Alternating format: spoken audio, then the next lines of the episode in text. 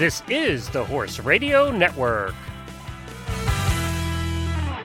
This is episode 350 of Horse Tip Daily, a different horse tip, a different equine topic, a different equestrian expert every day.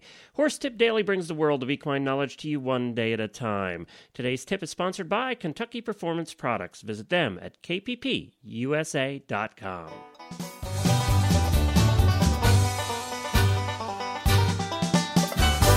Hi, everybody. Glenn the Geek back with you from Lexington, Kentucky, and you're listening to Horse Tip Daily. Today we have back with us somebody that hasn't been on in a while, and that's Debbie McDonald.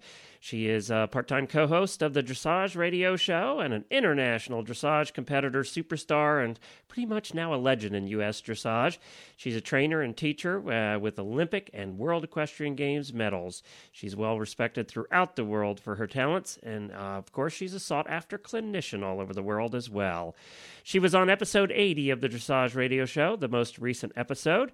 And we're going to take this tip right off of episode 80. If you want to hear the rest of that episode of the Dressage Radio Show, go to dressageradio.com. And we're going to be right back with Debbie's great tip about winterizing and about the winter weather, which she's in a pile of snow right now, so I think she knows a little bit about that.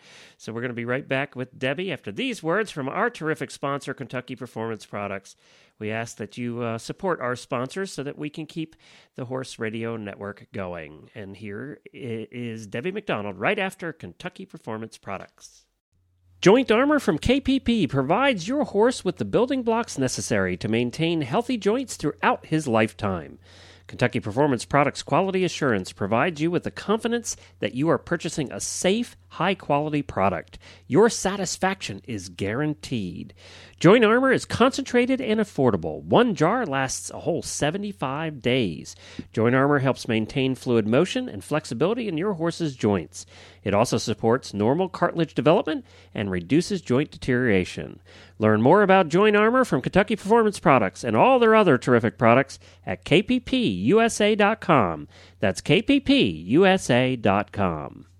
Well, I mean, I know for us, we we watch, you know, the temperatures pretty closely because we've noticed that when the barometer starts fluctuating dramatically, that's when a lot more colics happen. And um, so we, you know, we try to um, stay ahead of it with extra electrolytes, really, really like making almost soup with their um, for their grains and soaking the hay um, any way we can to keep a lot more fluids in their body because they don't like to drink a lot of water when it gets really cold. And even though the barn is heated, um, it's just, I don't know what it is, but there's something about, um, even when you're inside, you know what the weather's doing outside, and they just don't like to drink as much water. So we try really hard to stay ahead of that.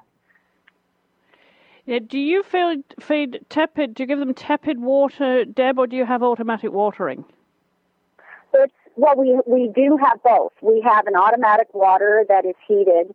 Um, it's not hot, but the water comes out a little warm. And then we also do have buckets because there are some horses that prefer the bucket over the um, uh, water, and so we actually do keep both, so the horses have their choice we'll, we'll do it any way they want it. Just drink it.